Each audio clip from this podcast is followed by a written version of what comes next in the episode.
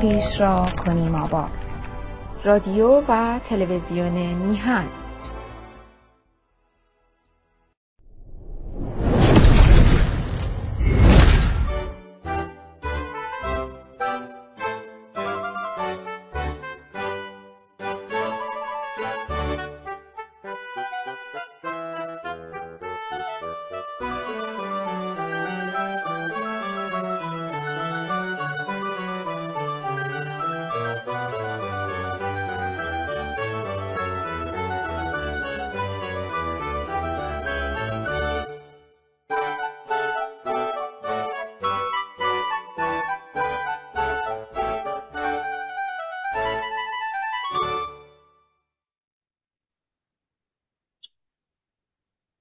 سلام و درود خدمت همیهنان عزیز و سلام و درود و سپاس و تشکر بیپایان از سرکار هما خانم و جناب آقای سعید بهبهانی که این افتخار رو من میدن که یک بار دیگه با شما همیهنان عزیز رو در رو صحبت کنم. میبخشید دو هفته من قایب بودم یعنی تلویزیون تعطیل بود ما هم از مرخصی بودیم. خدمت شما ارز کنم که امروز سهشنبه نهم آبان آبان 1402 و مطابق با 31 اکتبر 2023 679 برنامه از چهاردهمین سال سری برنامه های بهداشت عمومی رو با شعار شروع برنامه که محبت را جهانی کنیم و محبت را از حیوانات بیاموزیم رو از رادیو تلویزیون میهن به حضورتون تقدیم می‌کنم. خدمت شما ارز کنم امروز خیلی مسائلی هست که قبل از شروع برنامه باید خدمتتون ارز کنم. برنامه هم خیلی سنگینه و آقای بهبانی هم فرمودن پنج دقیقه زودتر تمام کنم. اینه که برنامه رو خیلی تندتر از همیشه باید اجرا کنم. خدمت شما ارز کنم که یک دوست هموطنی در اینجا میگفتش که تو اصلا اخبار گوش میدی؟ گفتم بعد کن به این با این مسائلی که در اوکراین و در اسرائیل و در غزه هست و در آفریقا هم هست بازم تو میگی محبت رو جهانی کنی. گفتم بله. شما این داستان رو شنیده این یک جنگلی آتیش گرفته بود. گنجیش که همه حیوانات نگاه می‌کردن گنجیش که می‌رفت تو منقاد شکم آب می آورد میریخ رو آتیش. حیوانه دیگه مسخرش کردن. گفتن آخه مگه تو چقدر آب می‌گیره که می‌خوای بیاری رو آتیش جنگل بریزی؟ و که گفت من سعی خودم رو می‌کنم. حالا من سعی خودم می‌کنم میگم محبت رو جهانی کنیم اگر مردم همدیگه رو دارن می‌خورن اون یه دلیل اون کنترلش دست من نیست. یک شاعر ایرانی به نام نعیم اصفهانی یک شعر قشنگی داره. میگه ای هناس ما همه بشریم. بنده یک خدای دادگریم. خواهران و برادران همیم. چون ز یک مادر و ز یک پدریم. بعد ادامهش میگه همش نمی‌خونم چون زیاده. بعد ادامهش میگه هیچ درنده نوع خود ندارد ما چرا نوع خیشتن بدریم؟ خلاصه می‌بینید که امروز هم سیاه پوشیدم. این هم به خاطر آسمانی شدن آرمیتاست و هم به خاطر بچه ها و جوان هایی که در کشورهای مختلف بر اثر تعصبات و غرور بیجا کشته میشن. در اسرائیل در غزه در جاهای دیگه. خب حالا از این مسائل بگذاریم بریم سر مسائل دیگه. میگن که ماهی رو هر وقت از آب بگیری تازه است. بله دو هفته از تولد شهر شهبانوی عزیز ما گذشته. ولی خب چون برنامه نداشتم امروز هشتاد و پنجمین سال تولد شهبانو رو به ایشون تبریک ارز می‌کنم. و امیدوارم که انقدر زنده باشم که 95 سال تولد ایشون رو هم تبریک بگم. نگین بچه پر رو تا ده سال دیگه هفت کفنم پوسونده ای. ولی خب آرزو بر نوجوانان پیر عیب نیست. به غیر از تولد شهبانو فراموش نکنیم. در ماه آبان ما بزرگداشت کوروش کبیر رو داریم. و همینطور چهارم آبان صدامین سال تولد شاهنشاه بوده و امروز نهم آبان هم تولد شاهزاده رضا پهلوی. خب دیگه چه چیزایی یادم آه خدمت شما ارز کنم که در هفته گذشته در عرض دو هفته گذشته عده از همیهنان ما افتخار آفریدند. جایزه ساخاروف رو دادن به ژینا امینی و زن زندگی آزادی و همینطور دو تا از قهرمانان زن کاراته ایران افتخار آفریدن مدال طلا و نقره گرفتن و اینجا هم یک هموطن عزیزی مدال در, در رشته خودش در تحقیقاتش مدال گرفت. اسمش یادم نیست اینا رو. دو هفته گذشته حافظه خوب کار نمی‌کنه.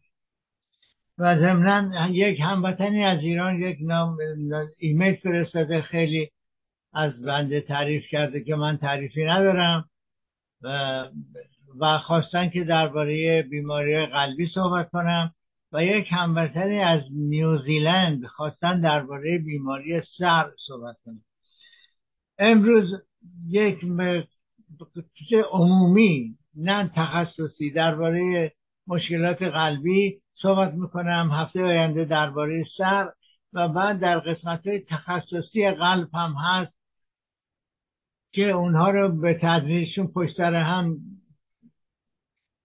زده میشید به تدریج درباره مسائل تخصص بیماری های قلبی به صورت تخصصی هم صحبت خواهم کرد. خب اول از همه به این تصویر نگاه کنید این رگ های قلب ببینید این شکل قلب و این هم رگ های قلب. حالا بریم سر قسمت اصلی برنامه و سریع پیش بریم. بیماری های قلبی عروقی شامل بسیاری از بیماری های مرتبط با عملکرد ضعیف قلب یا رگ های خونی است که آن را تأمین می کنند این رگ های خونی را باز به شما نشون میدم. بله. برنامه امروز برای دو اختلال شایع هست. یکی آنژین آنژین زمانی اتفاق میفته که خون اکسیژن دار در عضله قلب کم باشه. و باعث حمله درد شدید در قلب میشه که در ناحیه قفسه سینه احساس میشه. این اختلال در حین ورزش ایجاد میشه و در عرض چند دقیقه با استراحت یا مصرف نیتروگلیسرین بدون بر جای گذاشتن هیچ گونه آرزه از بین میره. مسئله دوم انفارکتوس میوکارده که با حمله قلبی انفارکتوس میوکارد یا حمله قلبیه که یک بحران خشنتر از آنژینه کمبود اکسیژن باعث نکروز میشه. یعنی از بین رفتن بخشی از عضله قلب که جای اون اسکار اسکار ایجاد میشه. یعنی جای زخم باقی می‌ذاره. البته اونطور که عرض کردم باید درباره انفارکتوس میوکارد یک برنامه کامل تهیه کنم. انشاءالله اگر عمری باقی بود در هفته های آینده این قسمت بیماری مختلف قلب رو به صورت کامل براتون توضیح خواهم داد. بله توانایی قلب برای انقباز طبیعی و پمپاژ خون در هر ضربان ممکنه تحت تاثیر قرار بگیره. و همه چیز به وسعت جای زخم بستگی داره. یادآوری تشریحی. قلب پمپیه که اجازه میده خون در تمام اندام ها توضیح بشه. بنابراین عملکرد اندام ها را تضمین می‌کنه. اما این عضله خودش هم باید با اکسیژن و مواد مغذی تغذیه بشه. شریان هایی که قلب رو یعنی اکسیژن و تغذیه قلب رو تأمین می‌کنن بهشون میگیم عروق کرونر. حمله آنژین یا حمله قلبی زمانی رخ میده که عروق کرونر به طور جزئی یا کامل مسدود شده باشد. مناطقی از قلب که دیگر به خوبی آبیاری نمی‌شوند ما میگیم آبیاری ولی منظور همون خون خونیاریه. به خوبی منقبض نمیشن. بله. و یا اینکه فرستادن خون رو متوقف می‌کنن. این نوع وضعیت زمانی رخ میده که دیواره های شریان های قلب آسیب دیده باشند معمولا سنی که در آن اولین حمله آنژین صدری به فرانسه اینجا ما بهش میگیم آنژین دو کواترین. یا حمله قلبی رخ میده تا حدی به وراست بستگی داره. اما عمدتا به عادات سبک زندگی بستگی داره. رژیم غذایی فعالیت بدنی سیگار کشیدن مصرف الکل و استروز. آتروسکلروز و تصلب شراین این آتروسکلروز به وجود پلاک بر روی دیوارهای داخلی رگها گفته میشه که جریان خون رو مختل یا مسدود می‌کنه. این بسیار آهسته. اغلب سالها قبل از بروز حمله آنژین یا سایر سمتوم ها ایجاد میشه. آتروسکلروز عمدتا بر شریان های بزرگ و متوسط به عنوان مثال مثل عروق کرونر، عروق مغزی و شریان اندام ها تاثیر می‌ذاره. به طور کلی با تصلب شراین همراهه یعنی سخت شدن زخیم شدن و از دست دادن خاصیت ارتجایی شریان ها حمله قلبی چجوری رخ میده؟ اکثر حملات قلبی در سه مرحله متوالی رخ میدن. ابتدا دیواره داخلی شریان باید آسیب های ریز را متحمل بشه. عوامل مختلفی می‌تونن به مرور زمان به شریان ها آسیب برسانند مثل سطح چربی بالای خون مثل دیابت سیگار کشیدن و فشار خون بالا. بیشتر اوقات داستان به همینجا ختم میشه. زیرا بدن این آسیب های ریز را به خوبی درمان می‌کنه. از طرفی اتفاق میفته که دیواره سرخرگ زخیم شده و نوعی جای زخم به نام پلاک ایجاد می‌کنه. و اینجا رسوبات کلسترول سلول های ایمنی و سایر مواد مثل کلسیوم رسوب می‌کنن سلول های ایمنی چون این آسیب های ریز باعث ایجاد یک پاسخ التهابی هم میشن اکثر پلاک ها خطرناک نیستند چون که اونها رشد نمی کنن یا رشدشون خیلی آهسته انجام میشه. و بعد تثبیت میشن ثابت میشن یعنی دیگه رشد نمی‌کنن. برخی حتی می‌توانند باز شدن عروق کرونر را پنجاه تا هفتاد درصد کاهش دهند بدون اینکه علائمی ایجاد کنند یا بدتر شود. برای اینکه حمله قلبی رخ بده یک لخته خون باید روی یک پلاک که حتما نبایدم بزرگ باشه تشکیل بشه. ظرف چند ساعت یا چند روز شریان می‌تونه به طور کامل توسط لخته مسدود بشه. این همون چیزیه که بدون هیچ گونه هوشیاری یک حمله قلبی و درد ناگهانی ایجاد می‌کنه. مراحلی که منجر به تشکیل لخته خون روی پلاک میشه کاملا درک نشده. یعنی اطلاعات دقیق ازش نداریم. لخته از خون منعقد شده ساخته شده. مثل زمانی که مثلا انگشتمون زخم میشه و بدن می‌خواد اون جای زخم رو از طریق انعقاد ترمیم بکنه. آترواسکلروز تمایل داره که چندین شریان رو به طور همزمان تحت تاثیر قرار بده. بنابراین خطر سایر مشکلات سلامتی جدی مانند سکته مغزی یا نارسایی کلیه را هم افزایش میده. برای ارزیابی خطر، خطرات یک پرسشنامه ای تهیه شده به اسم پرسشنامه فرامینگهام. که این پرسشنامه رو پزشکتون از, از شما یه سری سوال می‌کنه و طبق اون جوابهایی که شما میدین این ارزیابی می‌کنه و میگه که مثلا در ده سال یا 20 سال دیگه چه مشکلاتی می‌تونه برای قلب شما پیش بیاد؟ بله. این پرسشنامه رو پزشکان کانادایی و آمریکایی درست کردن و انواع مختلفی ازش وجود داره که با شماره بهش میگن فرامینگهام چهار یا پنج. در اروپا خیلی از, از این استفاده میشه.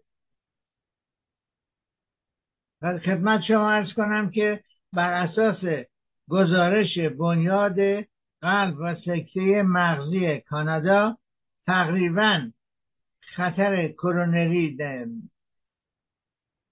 در کانادا هفتاد هزار نفر در کانادا دچار حمله قلبی میشن که متاسفانه نزدیک 16 هزار نفر آنها آسمانی میشن. و اخیرا میگن آسمانی میشن.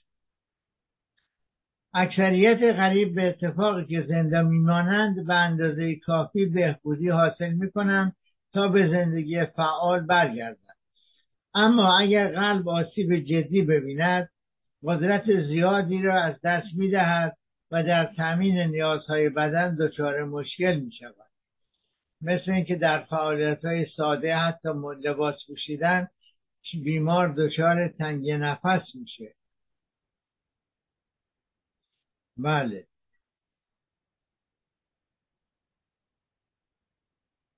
نارسایی قلبی و بیماری های قلبی عامل از اولین عامل مرگ میر در, در دنیاست. بر اساس گزارش سازمان بهداشت جهانی. ولی متاسفانه در کانادا و فرانسه این سرطان ها هستند که مقام اول رو دارن.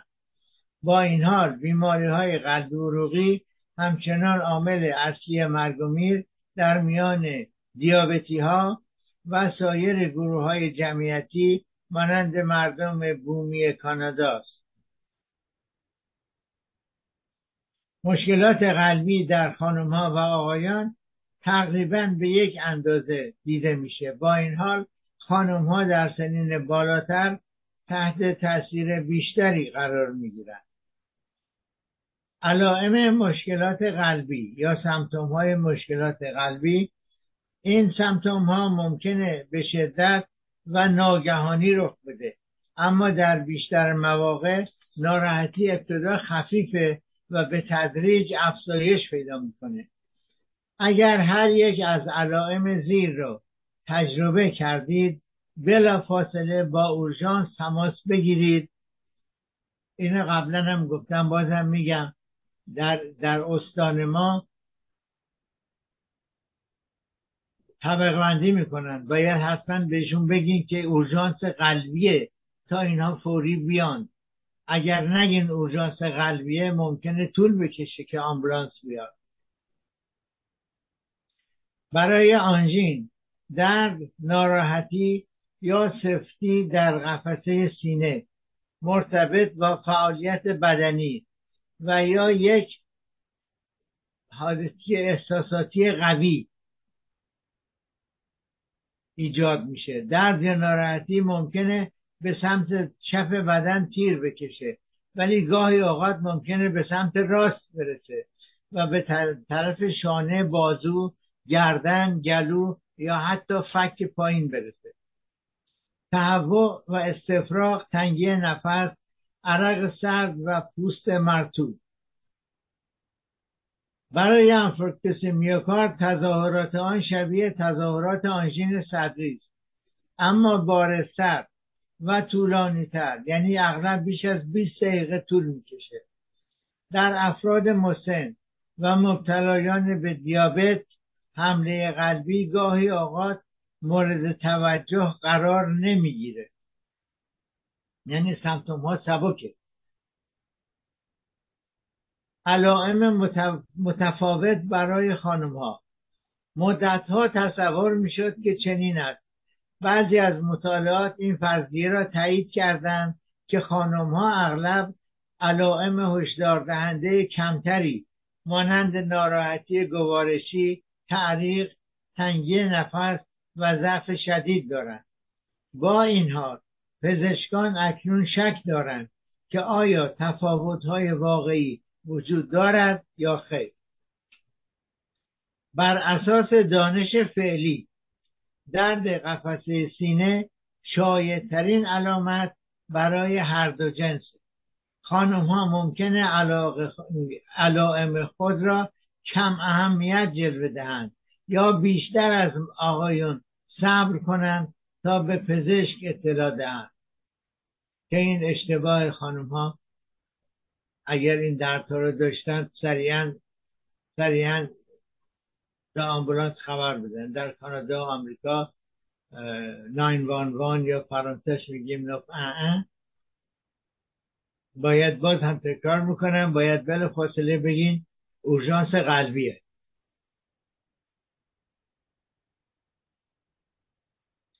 علاوه بر اینها خانم ها نسبت به مردها کمتر از مشکلات قلبی آگاه هستند و در واقع در گذشته آنها بیشتر قربانی زودرس بیماری می شدن. افراد در معرض خطر بله. افراد در نظر خطر افزایش خطر ابتلا به اختلالات قلبی عروقی طبیعیه. در آقایون این خطر از سن چهل سالگی و در خانم ها پس از یائسگی شروع به افزایش می‌کنه.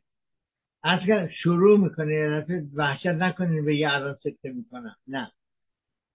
افرادی که اعضای خانواده آنها در سنین پایین از مشکلات قلبی عروقی رنج می بردن مثل پدر یا برادر قبل از پنجاه و پنج سالگی مادر یا خواهر قبل از شست و پنج سالگی این افراد در معرض خطر بیشتری هستند.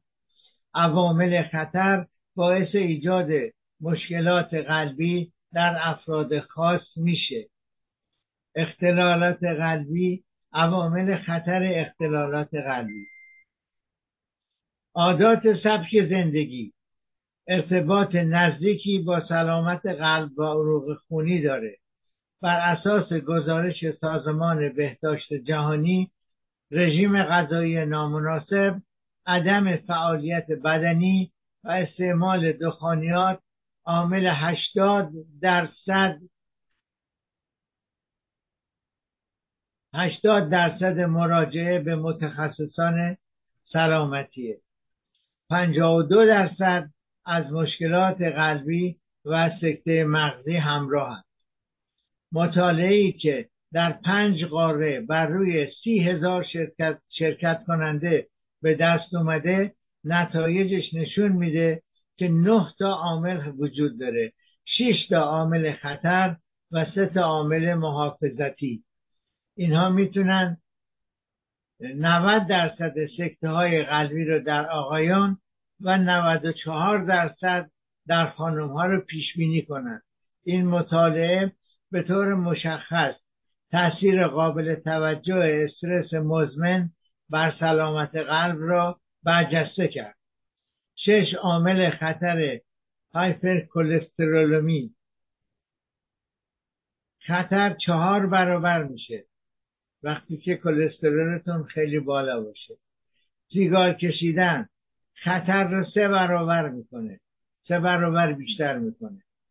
دیابت خطر سه برابر بیشتر. فشار خون بالا خطر دو نیم برابر بیشتر. استرس مزمن خطر دو نیم برابر بیشتر. دور کمر بالا یعنی چاقی شکم و پهلوها. خطر دو دو دهم برابر بیشتره. حالا سه عاملی که اثر محافظتی دارند مصرف روزانه میوه ها و سبزیجات.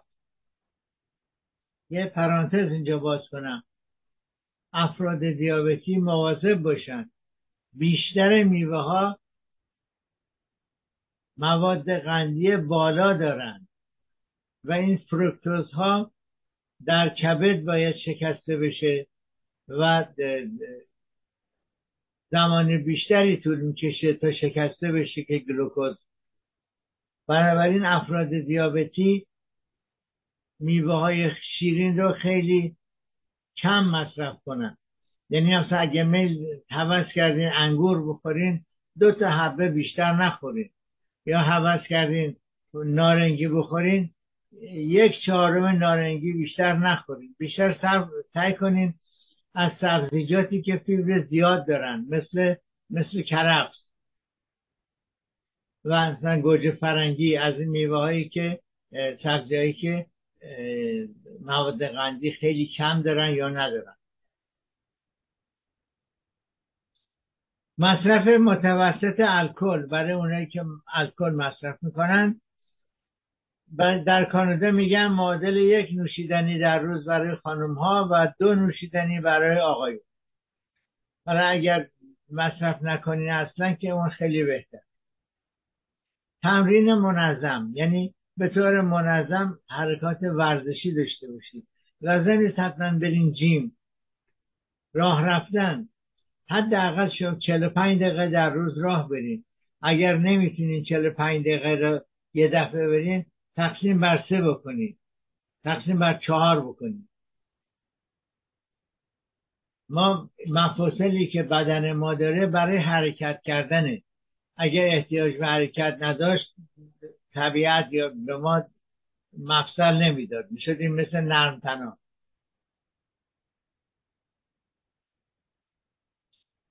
بله. توجه داشته باشید که اهمیت نسبی هر یک هر یک از این عوامل خطر از فردی به فرد دیگر و همچنین از کشوری به کشور دیگر متفاوته. علتش هم نظر شخصی منه علمی نیست. علتش هم فکر کنم نوع تغذیه بدی آب و هوا داشتن جنگل و درخت های بیشتر اینها می‌تونه باشه. سایر عوامل خطر محرک های اصلی حمله قلبی در افراد در معرض خطر می‌تونه ترافیک جاده باشه می‌تونه استرس و آلودگی هوا باشه. مصرف الکل یک تلاش فیزیکی سنگین که عادت نداریم. مصرف قهوه قرار گرفتن در معرض آلودگی هوا احساسات منفی مثل خشم ناامیدی استرس و غیره. وعده های غذای بزرگ. یعنی وقتی مهمونی میریم می‌بینی انواع اقسام غذا هست. و بعدش هم انواع اقسام شیرینیجات خب دیگه میگه یه شب یه شب که هزار شب نیست. بله. ولی من خیلی دیدم افرادی که بعد از یک جشن یک پرخوری دچار سوراخ شدن معده شدن. البته آمادگیشو داشتن. یعنی یه دیورتیکو تو معدهشون بوده که بر اثر پرخوری اون دیورتیکو ترکیده. بله. احساسات مثبت هم همینطور. شادی اشتیاق شدید اینها اون هم می‌تونه جزء عمل خطر باشه. استفاده از کوکائین. کوکائین یک تحریک کنند محرک بسیار قویه. و همینطور فعالیت جنسی.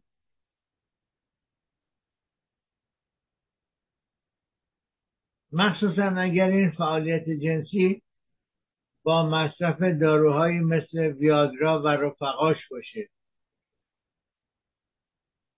تو اونها فشار خون رو بالا می‌برن.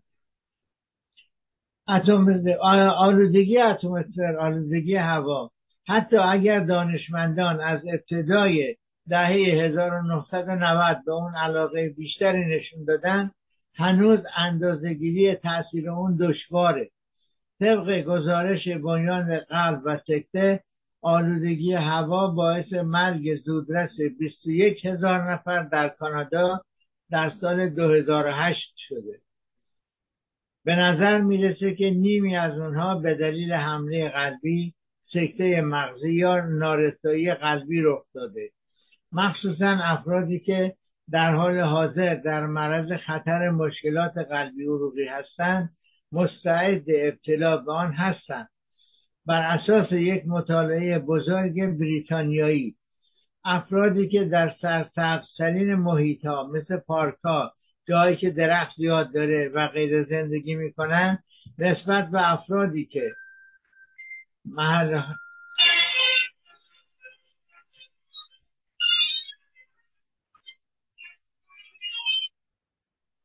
ببخشیم بعدا جواب میدم. با اینکه اوزانسه ولی بعدا جواب بله کجا بدن بله. در موقع نسبت به افرادی که در محله هایی که با کمترین پوشش گیاهی زندگی می‌کنن مرگ و میر کمتری دارن. 6 درصد کمتر میمیرن. ذرات بسیار ریز معلق در هوا به ویژه آنهایی که قطر آنها کمتر از دو نیم میکرومتر وارد مجرای تنفسی شده و باعث ایجاد پاسخ التهابی در سراسر بدن میشه. این ذرات بسیار ریز باعث سخت شدن شریان ها میشن که به مرور زمان باعث میشه خون با کارایی کمتری جریان پیدا کنه. دود دست دوم. مطالعات اپیدمیولوژیک نشون میده که قرار گرفتن منظم در معرض در معرض دود تنباکوی دست دوم خطر اطلاع به بیماری عروق کرونر قلب رو افزایش میده.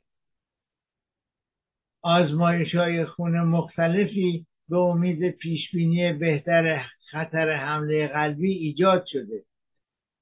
استفاده از آنها حاشیه‌ای باقی میمونه. اونها بخشی از معاینات معمول نیستند. با سه پزشکی که متخصص قلب بودن با اونها صحبت شده مصاحبه شده اینا عقیده دارن که این آزمایشات علاوه بر اینکه گرون هستن بیفایده هم هستند نظر اونها منعکس کننده جدیدترین مطالعات است. در اینجا بله در اینجا یکی از چندین مولکول تولید شده که در طی یک پاسخ پروتئین واکنشی سی بوده سطح بالایی از پروتئین واکنشی سی این نشون دهنده یک التهابیه. البته این پروتئین از کبد ترشح میشه و در خون گردش می‌کنه. اگرچه درسته که غلظت اون در افراد در مرض خطر قلبی بالا میره و در افراد سالم پایین تره ولی توجه داشته باشید که چندین مشکل سلامتی می‌تونه باعث بشه که سطح این پروتئین در خون متفاوت باشه. مثل چاقی مثل آرتریت مثل عفونت و بیماری دیگه. بنابراین تفسیر نتیجه این آزمایش دشواره. آزمایش دیگه آزمایش فیبرینوژن بالاست. این این این پروتئین هم توسط کبد تولید میشه تولید میشه. نقش اصلیش در فرایند لخته شدن خونه. تصور میشه که سطح اون در طول یک واکنش التهابی افزایش پیدا می‌کنه. اندازهگیری سطح فیبرینوژن عمدتا در اروپا استفاده میشه. با این حال این آزمایش ثابت نشده. سطح هموسیستمین اگر بالا باشه اعتقاد بر اینه که این اسید امینه اگر با غلظت بیش از حد در خون پیدا بشه خطر ابتلا به آترواسکلروز را اضافه می‌کنه. و بافت های بدن همینطور از هموسیستنین برای ساختن ویتامین B1 اسیدفولیک ویتامین ویتامین B9 و B6 استفاده می‌کنه. شما همینطور می‌تونید با اطمینان از داشتن رژی غذایی که حاوی مقدار کافی ویتامین ویتامین هستند سطح هموسیستم خودتون رو کاهش دهید. مصرف میوه ها و سبزیجات تاثیر مثبتی بر سطح هموسیستین دارد هموسیستنین دارد. بله باز یه پرانتز باز کنم. ما وقتی من وقتی بچه بودم و نوجوان بودم یادم هست که در ایران سر سفره نهار و شام همیشه سبزی خوردن وجود داشت. متاسفانه ما از وقتی که از ایران اومدیم اومدیم بیرون بنا به علل مختلف کمبود سبزی خوردن یا قیمت بالا سبزی خوردن به ندرت روی میز ما هست. هرچند که ممکنه قیمتش بالا باشه ولی خب در صورت سعی کنید میشه اینها رو در منزل مثلا نعنا و ریحون رو می‌تونید تره و اینا رو می‌تونید تو گلدون در منزلتون بکارید همچه ترکیه. من فوزینی هم می‌کنم ولی سعی کنید بیشتر از سبزیجاتی که با غذا مصرف میشه نوش جان کنید با این حال کاهش سطح هموسیستنین هیچ تأثیری بر مرگ و میر بیماران نداره. اقدامات پیشگیرانه. برای جلوگیری یا به تأخیر انداختن اولین مشکل قلبی پیشگیری حتی در مورد وراثت نامطلوب موثره. برای داشتن زندگی طولانی و سالم در واقع در افرادی که سبک زندگی سالمی دارند دوره بیماری تقریبا خیلی کوتاهه. و هشت برابر مدت طول عمر بیمار هشت برابر اونهایی که سبک زندگی سالم نداره. در مطب پزشک آزمایش های مختلفی میشه انجام داد. مثل مثلا اگر به طور, به طور روتین روتین حتی اگه در معرض خطر بیماری قلبی هم نیستین اگر هستین که دیگه بیشتر باید تحت نظر پزشک باشین حد اکثر حد اکثر حد اکثر یک سال در بار یک سال در سال. از پزشکتون بخواین فشار خونتون رو بگیره اندازه دور کمرتون رو بگیره. آزمایشاتی که انجام میشه میزان چربی و قند خونتون رو نشون میده. اینها از وقتی که چهل از چهل سالگی رد میشین باید یک بار در سال اینها انجام میشه پزشک شما به شما یادآوری می‌کنه که مهمترین اقدامات پیشگیرانه رو برای کاهش خطرات چه کارا باید بکنید؟ اول از همه ترک سیگار سیگار بدترین چیز برای قلب. وزن سالمتون رو حفظ کنید. چربی شکمی که در داخل جداره شکم خطرناکتر از چربی شکم زیر پوسته بله. در آقایون اندازه دور کمر باید از 94 سانتی متر یا 37 اینچ کمتر باشه و در خانم ها از 80 سانتی متر و 31 اینچ کمتر باشه. و همینطور چیزهای دیگری که تاثیر عمده ای روی سطح چربی خون و همینطور اضافه وزن داره. ورزش بدنی فشار خونتون رو کم می‌کنه حساسیت به انسولین رو اضافه می‌کنه در نتیجه کنترل قند خون رو بهبودی میده. و همینطور به حفظ یا کاهش وزن کمک می‌کنه و باعث کم شدن استرس هم میشه. بنزه کافی بخوابید. خواب کم به سلامت قلب آسیب میرسونه و از جمله به اضافه وزن کمک می‌کنه.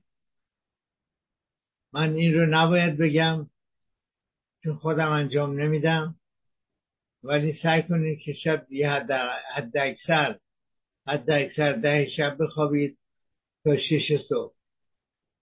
من خودم انجام نمیدم برای اینکه بیشتر وقتا تا ساعت یک یا دو کار می‌کنم و همیشه هم همیشه هم کارام عقبه مشکل بعدی کنترل استرسه. این استراتژی دو قسمت داره. یکی اینکه یه لحظاتی رو برای استفاده از تنش های زندگی انتخاب بکنید. در اون, در اون لحظات به هیچ مشکلی فکر نکنید استراحت بکنید. می‌تونید می‌تونید از مثلا در چند بار در روز پنج دقیقه ده دقیقه نفس عمیق بکشید راه برید مدیتیشن بکنید یا مدیتاسیون بکنید. مدیتاسیون اگر اهل دین و مذهب هستید مثلا دعا مناجات بکنید اگر اهل دین و مذهب نیستید به چیزهای مثبت زندگیتون فکر کنید. بله. یعنی یه راه خودتون پیدا کنید دیگه. اگر هوا بده اینجا تلفن ما می‌تونیم ببینیم هوا و گرما و اینا رو مرتب کنترل کنیم. اگر می‌تونید کنترل کنید ببینید هوا بده اگر مجبور نیستید از خونه بیرون نرید. اگر مجبورید ماسک بزنید. بله اینها چیزاییه که می‌تونید خودتون کنترل کنید. همینطور اگر در معرض خطر بالای بیماری های قلب عروقی هستید بیشتر در داخل خونه و در محل خونک بمونید در تابستون. و اگر می‌بینید اشعه ماورا بنفش زیاده باز از بیرون خونه نرین.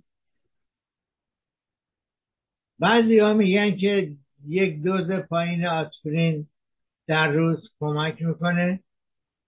بله آسپرین از تشکیل لخته های خونی جلوگیری می‌کنه. ولی هنوز صد درصد مشخص نیست یه عده موافقن یه عده مخالفن که بیمار باید روز یه قرص آسپرین بخوره. ولی اگر افرادی قبلا دچار حمله قلبی شدن خب اینجا بهش میگن انجمن قلب و قلب و کانادا پیشنهاد می‌کنه که روزی قرص آسپرین رو بخورن حالا درمان ها مناسب ترین درمان ها برای این مشکلات قلبی عروقی چیه؟ وقت داریم نگاه می‌کنم به ساعت وقت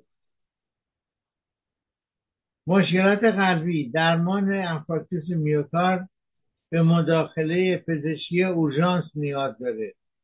عواقبش محدود بشه. در عواقب در اسرع وقت با کمک پزشکی تماس بگیرید. اگر خدای نکرده دچار عوارضی که گفتم شدید بلافاصله با 911 یا نو تماس بگیرید آمبولانس خبر کنید. در اینجا بنده درباره درمان اورژانسی در بیمارستان صحبت نمی کنم. هنگامی که اورژانس تحت کنترل درمان رو می‌گیره معایناتی که لازمه انجام میشه این معاینات برای جلوگیری از بدتر شدن مشکل و جلوگیری از عود بیماریه. اگه علائم حمله آنژین رو هم داشتید بلافاصله با پزشک تماس بگیرید. بهتره که بین آمبولانس خبر کنید. بعضی مواد داروهای زیر برای پیشگیری از حملات آنژین و جلوگیری از عود حملات قلبی استفاده میشن. مثل مثل داروهای لیپیدمیک برای کاهش سطح کلسترول استاتین ها اونم برای پایین آوردن کلسترول و همینطور داروهای دیگه که برای درمان نارسایی عروق کرونر یا بتا بلوکرها و مسدود کننده های کانال سیستم کلسیوم و همینطور بر روی نیتروت ها داروهایی که روی نیتروت اثر می‌ذارن و عوامل ضد فلاکت اسید استیل سالیسیلیک یا همون آسپرین و داروی دیگه.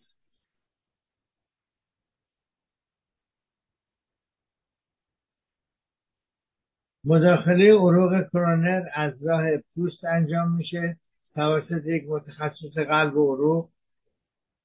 دو ما در, در اینجا دو نوع انجام میشه. یکی از راه دسته و یکی از راه شریان شریان مفصل رانی شریانی که در بالای مفصل ران قرار داره. معمولا اینجا دوست دارن از راه دست انجام بدن چون کاتترش حداقل دو هزار دلار ارزون.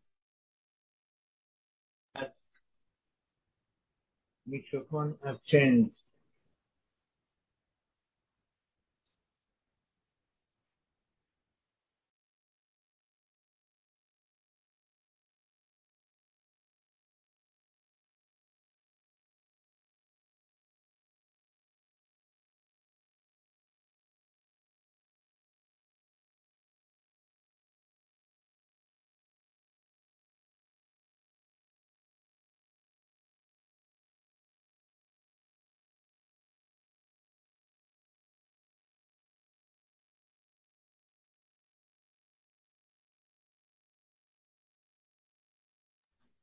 صدای من مثل اینکه قطع شده بود. درست شد؟